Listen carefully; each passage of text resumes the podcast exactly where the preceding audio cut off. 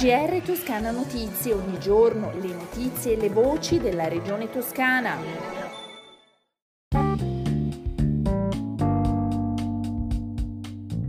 Gentili ascoltatrici e ascoltatori, bentornati. Questo è il GR di Toscana Notizie. Una scoperta straordinaria. In Toscana scriviamo oggi una nuova pagina di storia a conferma di quanto la nostra regione sia terra dal grande patrimonio culturale.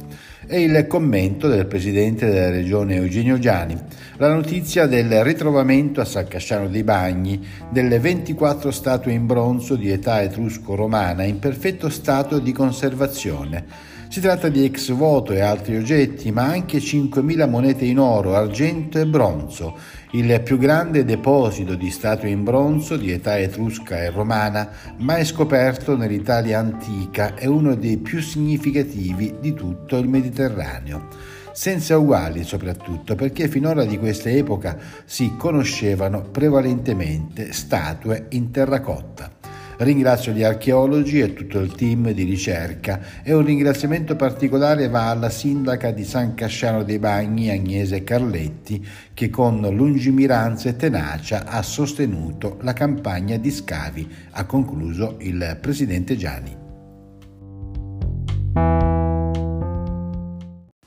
All'auditorium della Biblioteca delle Oblate a Firenze, in occasione della giornata organizzata dalla Regione Toscana per parlare delle e alle donne, nell'ambito della celebrazione dei vent'anni del Social Forum europeo, si è parlato di un'Europa più giusta e solidale nella prima parte della mattinata, con un videomessaggio della commissaria europea per l'uguaglianza Elena Dalli e l'intervento della presidente della regione Umbria Donatella Tesei, unica presidente di regione donna in Italia, oltre che della vice sindaca di Firenze Alessia Bettini. Naturalmente non poteva mancare il presidente della Toscana Eugenio Gianni. Un parterre introdotto da Cristina Manetti, capo di gabinetto del presidente della regione, che ha voluto questa giornata anticipatrice della 5 giorni dedicata alle donne che si aprirà il 20 novembre fino al 25. La mattinata è poi proseguita con un focus sulle donne e la pace tra non violenza e resistenza che ha visto tra i relatori Lucia Goracci, inviata di Guerra Rai, Emilia Romano, presidente Oxfam Italia, Enza Pellecchia, dirigente del Centro Interdisciplinare delle Scienze per la Pace di Pisa. Ma ascoltiamo il presidente Gianni, la sua capo di gabinetto Manetti e l'inviata di Guerra Rai Goracci. Devo dire che oggi è un punto di vista particolarmente importante di quello che è il portato, ciò che ci ha lasciato vent'anni fa il Social Forum. Un milione di persone per le strade, per le piazze di Firenze. Si prevedeva e si pensava eh, che avessero impatti sull'ordine pubblico, che stravolgessero la città.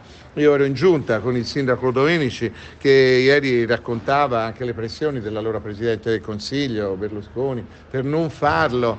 Eh, era avvenuto quello che sappiamo bene a Genova. E invece Firenze e la Toscana furono città, regione aperta, eh, che si legittimarono sul piano dei diritti civili, del diritto al lavoro, della eh, nuova visione di Europa come portatori di un'idea di altro mondo possibile. Oggi iniziamo eh, a vent'anni al Social Forum e parliamo ancora alle donne, come vent'anni fa, dove il tema dei diritti delle donne era comunque centrale. Lo è tutt'oggi, lo facciamo con interpreti istituzionali, come l'unica eh, presidente della Regione Dona, Donatella Tesei, come la, la, grande inviata di guerra Lucia Goracci e tanti altri, la vice sindaca Bettini, quindi fra istituzioni e anche eh, professioni, eh, giornalisti, mondo della cultura. Quindi comunque sia un momento per fare un focus e riflettere su tante cose che ancora possiamo fare per raggiungere una piena parità di genere. Pregiudizi ce ne sono ancora, anche perché sì, facciamo un mestiere che viene, è stato a lungo concepito come esclusivo degli uomini, anche se sono a Firenze non posso non evocare eh, una capostipite straordinaria eh, che è anche la colpevole della scelta di vita che ho fatto, colpevole ovviamente lo dico con il sorriso, Oriana Fallaci.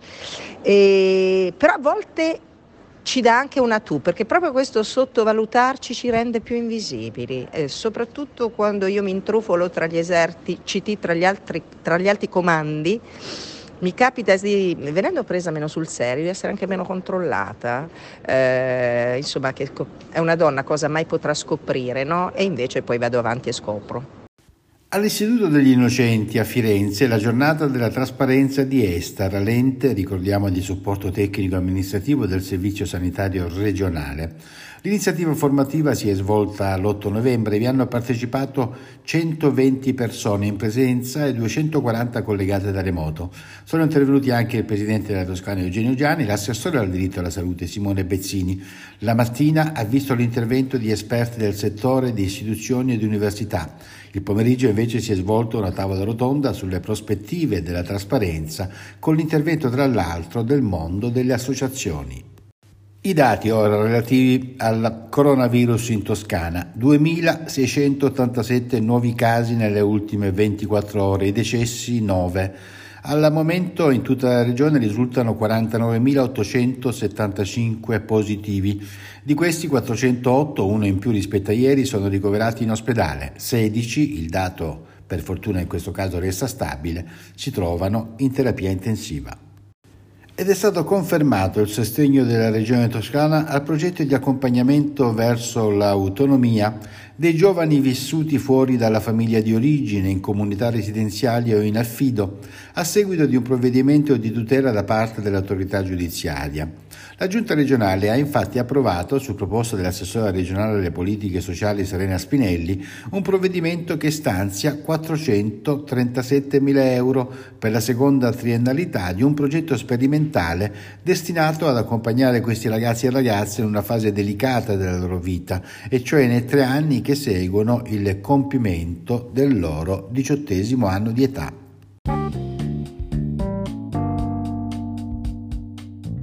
Che tempo farà in Toscana nelle prossime 24 ore? Il cielo sarà nuvoloso o molto nuvoloso con possibilità di deboli piogge, in particolare sui rilievi di nord-ovest, mentre per quanto riguarda le temperature le minime sono in aumento, le massime invece sono stazionarie o in lieve calo. Si conclude così il nostro GR, un buon ascolto dalla redazione di Toscana Notizie, un a risentirci come al solito da Osvaldo Sabato, una buona giornata.